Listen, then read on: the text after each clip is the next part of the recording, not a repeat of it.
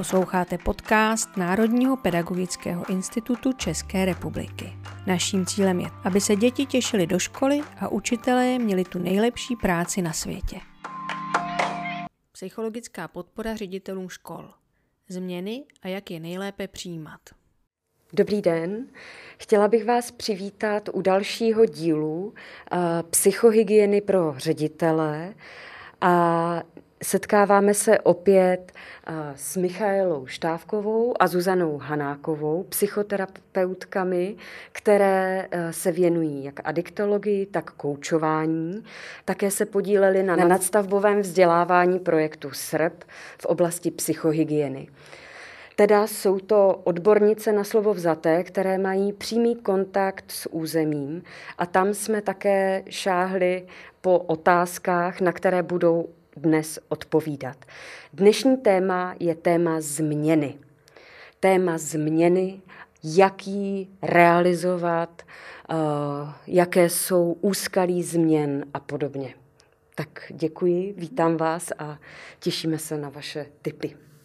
Děkujeme za Děkujeme. slovo. Tak změna rozhodně není zprosté slovo, ano. i když to tak mnohdy vypadá. Změny obecně lidé nemají rádi protože přinášejí něco, co je nejistý, něco, co neznáme. A my se teď podíváme spolu na to, co, co vlastně ta změna jako taková obnáší, co zatím je. Proč to nemáme rádi? Hmm. Zuzko. Proč nemáme rádi změny? No, protože změna rovná se nejistota. A my jako lidi máme moc rádi pocit bezpečí a pocit jistoty. A jakákoliv změna zavání tím, že to bude nebezpečný.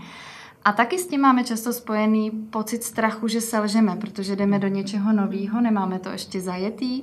Takže čím víc toužíme potom nedělat chyby, tím větším stresem pro nás změna je. To, co obecně je určitě platný, když e, někdo vyhlašuje změnu, že máme přirozeně v sobě zakódovaný nejdřív takový pocit jako popírání ty změny, že jako nechceme, nelíbí se nám to, často jsme v odporu, ignorujeme to, mhm. děláme, že ten e-mail jako nepřišel. Mhm.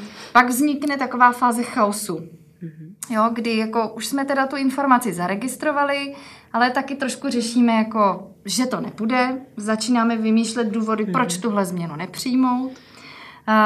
Proč to nezafunguje a proč to necháme tak trochu vyhnít. A teprve po nějaký době, pokud uh, pan ředitel si trvá na té změně, tak to jako začneme akceptovat a ve finále začneme hledat cesty k řešení. Proč to říkám?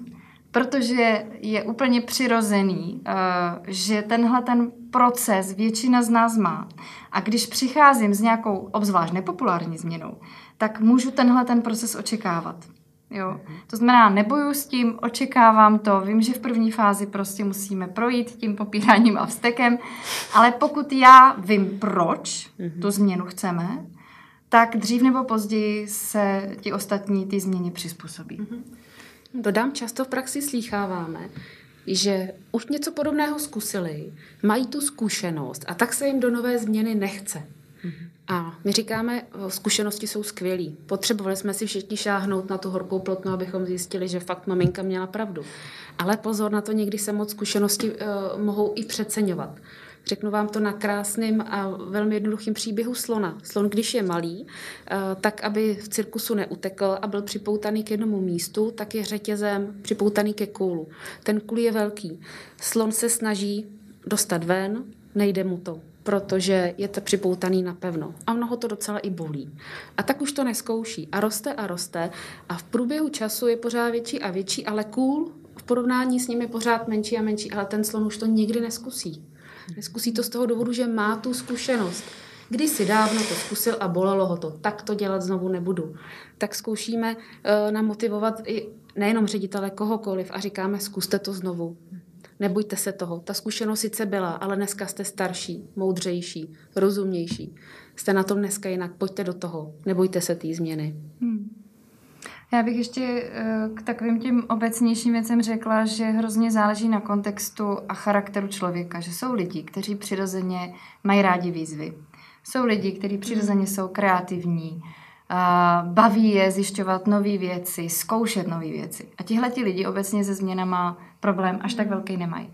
Ale pak jsou lidi a prostě v těch eh, učitelských sborech eh, takový jsou, který mají rádi ty svoje jistoty, který mají rádi ty zajetý postupy. A já když vím, že tam takovýhle lidi mám, tak vím, že mě to bude stát víc energie, víc úsilí a že tam já budu muset zdolat toho mhm. většího slona, protože ano. ten učitel bude mít pocit, že ten kůl je prostě pořád veliký. Mm. Tak jenom vlastně jako s tím počítat a mít tam někde vzadu, že je to jako v pořádku, že někdo v životě potřebuje víc ty kotvy a někdo v životě potřebuje víc ty změny. Mm. Určitě se nezlobit na své zaměstnance, protože charakterové vlastnosti, osobní nastavení, které máme a s kterým se rodíme, jako je třeba introverze a extroverze, nás už předurčuje k tomu, jak nám to půjde, to přijímání změn. Mm. A ještě mě napadla jedna věc. Uh, když někdo má opravdu problém se změnama, tak to může souviset s tím, že v životě mu v tuhle chvíli chybí nějaká kotva. Já pokud zrovna řeším rozvod, pokud zrovna řeším péči, pokud zrovna řeším, jestli zůstanu eh, v místě bydliště, kde jsem a do toho ředitel přijde s tím, že se budou dělat další změny, tak na jednoho člověka je to hrozně moc. To znamená, že takový člověk v tu chvíli potřebuje pro sebe někde mít nějakou kotvu, mhm. abych vlastně mohla ty změny dělat. Mm-hmm. A to jde i vlastně nastavit ve škole, když si ředitel se svým zaměstnancem o tom o, jednoduše pohovoří, když si sednou a řeknou si, a co teda ty k tomu potřebuješ? Tahle změna je pro tebe náročná, znamená to, že třeba někde jinde potřebuješ nastavit o, jinak fungování, jinak proces, aby si se mohl věnovat té změně a dát tomu tu energii. Jo, ten individuální pohovor je hodně důležitý.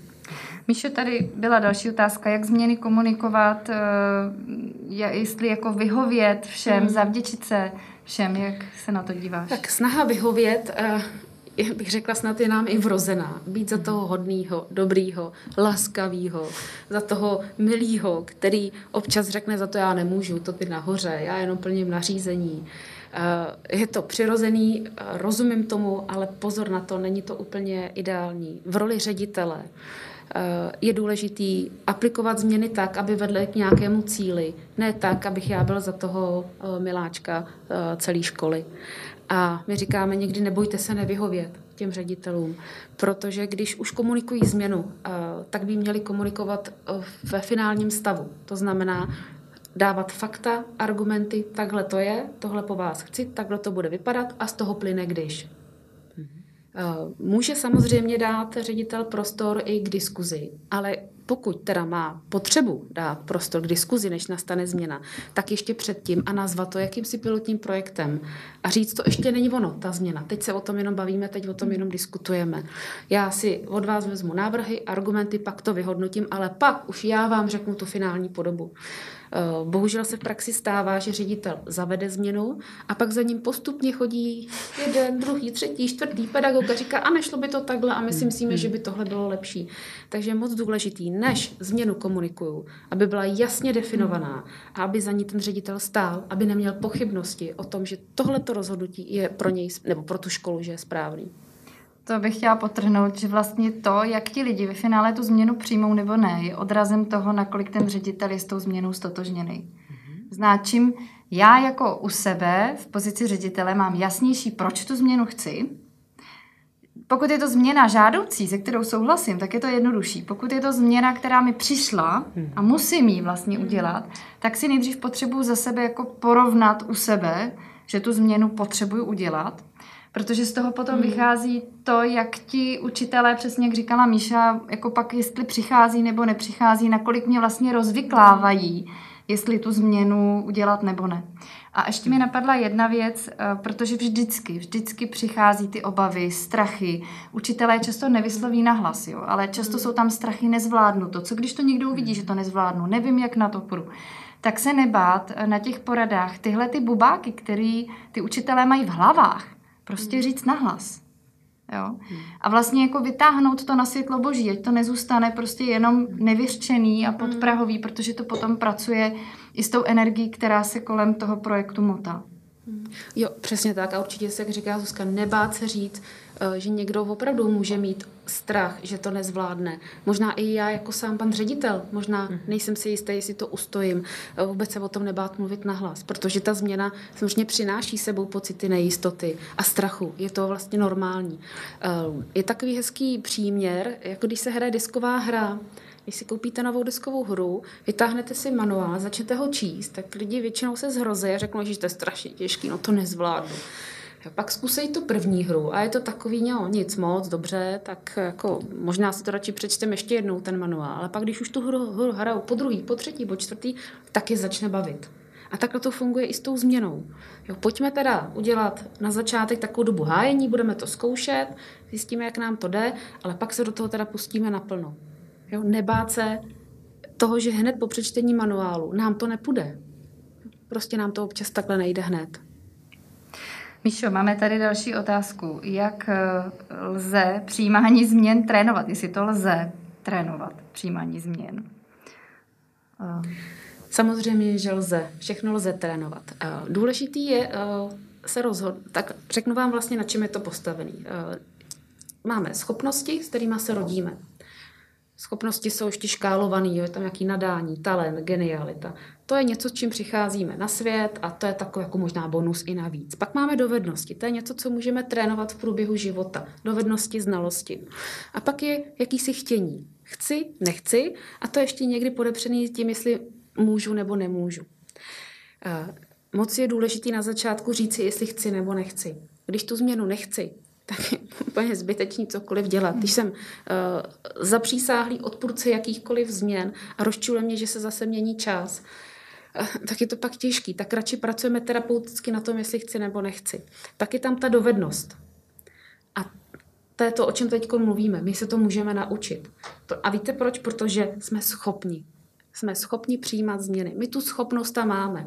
Když se malinký miminko narodí, tak je schopný přijmout uh, jakoukoliv změnu. Uh, počasí, uh, mění se lidi, kteří se o něj starají, o ty pečovatele. Nejdřív dostávají jedno mlíko, pak dostávají jiný druh mlíka. My normálně změnama procházíme už od malička a vlastně nám to zase takový problém nečiní. To znamená, že jsme schopni přijímat změny. Takže říci chci, nechci a pak teprve se zaměřit na to, co já teda potřebuju k tomu, abych byl schopen, je ta dovednost, jo, abych byl schopen přijímat změny. Já bych k tomu dodala a to, co mě pomáhá, že je to vlastně otázka toho vnitřního přesvědčení, jak já vlastně vůbec, jaký postoj k těm změnám mám. A mě pomáhá říkat si, že změna je vlastně jediná jistota, kterou máme. Mm-hmm. Že jako vlastně otočit si to paradigma, protože co je vlastně dneska jistota? Jediná jistota je ta změna. A tak, jak já reaguju na změny v pozici ředitele, tak jak já k ním přistupuju, se mi jednoznačně bude odrážet v tom týmu. Mm-hmm. Takže začít u sebe, pozměnit si postoj u sebe a ono se to potom s nás pozměňuje i u těch druhých. Takže je úplně ideální situace, protože ty změny jsou téměř týdne na týden a můžeme je trénovat. Hmm. Ale teď je to turbulentní doba. ale zároveň těžká doba, no. protože uh, přijmout změnu v měsíci, uh, kdy ta změna je jedna jediná, je daleko jednodušší, hmm. než, když jich, než když jich v tom týdnu musím přijmout hmm. 10 nebo 20. A e, my rozumíme tomu, že už jsou opravdu všichni lidi unavený, nešťastní. E, navíc ty změny, e, ne všechny jsou dobře komunikovaný. A teď nemyslím jenom na úrovni školy, ale vůbec na úrovni celého státu. Takže rozumím tomu, že ten tlak na ředitele není jenom ze strany... No je obrovský. Ze strany, prostě. ano, jenom jako na ní jako na roli ředitele, ale zároveň na ně jako na roli člověka, který žije v České republice, možná na roli otce, eh, manžela a tak dále. Takže ta zátěž je opravdu veliká. Mm. Najít si v tom někde nějakou kotvu, nějakou tu jistotu. To bych jako viděla v té době, kdy ty změny, kdy jich hodně, mm. tak já se potřebuji někde ukotvit. Potřebuji se opřít o nějakou tu jistotu, kterou mám a pak i ty změny neberu jako dogmaticky a neberu to jako obrovskou zátěž, protože změna je často spojená s velkým výdejem energie a ze zátěží. Jo, to znamená, že já potřebuju někde se do, o sebe opřít, někde dobít ty baterky, někde se zakotvit, abych vlastně ty změny jako v tom čase, v tom turbulentním čase dneska zvládala, protože jich dneska je hrozně moc. Mě zaujalo, jak jste hovořili o tom, že vlastně eh, ta změna a průběh eh, té změny v tom kolektivu eh, odráží to, jak moc hmm. ředitel je přesvědčen o, o potřebnosti té změny, což teda v dnešní situaci je asi možná ten z těch základních problémů. Co byste doporučili, jak přijmout tu změnu jako 158, o které nejsem úplně jako ředitel přesvědčen? To je samozřejmě hrozně těžký, že? Jako... Ano. Eh, je důležitý respektovat to, že některé změny zavádíme, i když s nima nesouzníme, ale to rozhodnutí je stejně na nás. To znamená, že my neseme za to odpovědnost, že tu změnu vlastně přijímáme a posíláme ji dál. Takže to přijímání té změny, i když s ní hmm. úplně nesouzním, je proces, který není desetiminutový ani dvacetiminutový. Je to rozhodnutí. Rozhodnutí, já jako člověk jsem se teď rozhodl, že do toho půjdu. Ale nesu si to zodpovědnost. Hodně důležitý je, aby jsme to tady zmínili ještě jednou. My jsme zodpovědní za to, že to posíláme dál. A děláme to proto, protože chceme. Já rozumím tomu, že je to někdy, jak říkají ředitele, nedobrovolné, protože nám to bylo nařízené. Ale my máme volbu. My jsme bytost jediná snad na téhle planetě, která má volbu úplně ve všem. My si můžeme vybrat, jestli budeme žít druhý den nebo ne. A když si můžeme vybrat, jestli budeme žít, tak si můžeme i vybrat to, jak se budeme mít a jestli budeme pracovat v téhle škole. A jestli už rozhodnutí ze zhora je na mě natolik těžký a já s ním nesouzním, tak mě nezbývá nic jiného, než z té změny odejít. Protože je tam jednoduchý princip. Když můžu něco změnit, tak to udělám. Seberu veškerou sílu a jdu do toho. Když to změnit nemohu, tak mám dvě možnosti. Buď toto přijmu, anebo z té situace odejdu. Jiná možnost není. K těm změnám, eh, nepopulárním změnám. To, co já jako často s čím se potkávám, je, že když k nám přijde z ministerstva nebo někde z vrchních pater nějaký rozhodnutí, se kterým nesouzníme, tak my v té situaci sami sebe stěžujeme tím, že s tím bojujeme. Máme tendenci se vůči tomu vymezovat, máme tendenci se odvolávat, máme tendenci vlastně jít proti tomu.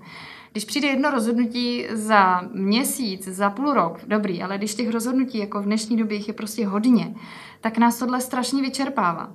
Takže vlastně si jako říct pro sebe, jako co já s těma informacemi a s těma uh, nařízeníma, kterými chodí, jako udělám se sebou, co udělám se sebou. To znamená, jestli to přijmu, že je to teď součást mý práce, i když s tím úplně nesouzním, vezmu to, a jdu dál, anebo jestli se proti tomu budu vymezovat, jestli budu mít tendence to měnit, protože to ovlivňuje i vlastně to, jakým způsobem pak eh, ty změny projdou nebo neprojdou na té škole, kde já pracuju.